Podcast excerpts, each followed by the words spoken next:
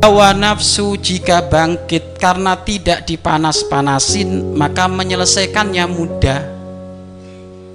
Hawa nafsu itu jika bangkit dengan cara tidak dipanas-panasin, tidak melanggar Allah, menjaga mata, kok tiba hawa nafsunya bangkit, itu cara menyelesaikannya mudah. Kamu ngambil wudhu, sholat 2 rakaat, baca istighfar, beres. Tapi kalau hawa nafsu itu dipancing-pancing, mulutnya nggak jaga, ngomongin perempuan, perempuan ngomongin laki-laki, ya, matanya nggak dijaga, hawa nafsunya bangkit. Walaupun puasa Nabi Dawud tetap hawa nafsunya bangkit. Makanya jadikan kita itu bisa ngontrol hawa nafsu kita. Jaga mata, jaga mata, jaga mata, ya.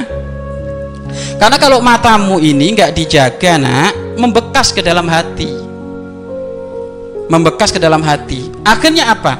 Dia punya keinginan ini. Ini satu orang baru saya tonton loh, asik juga ini.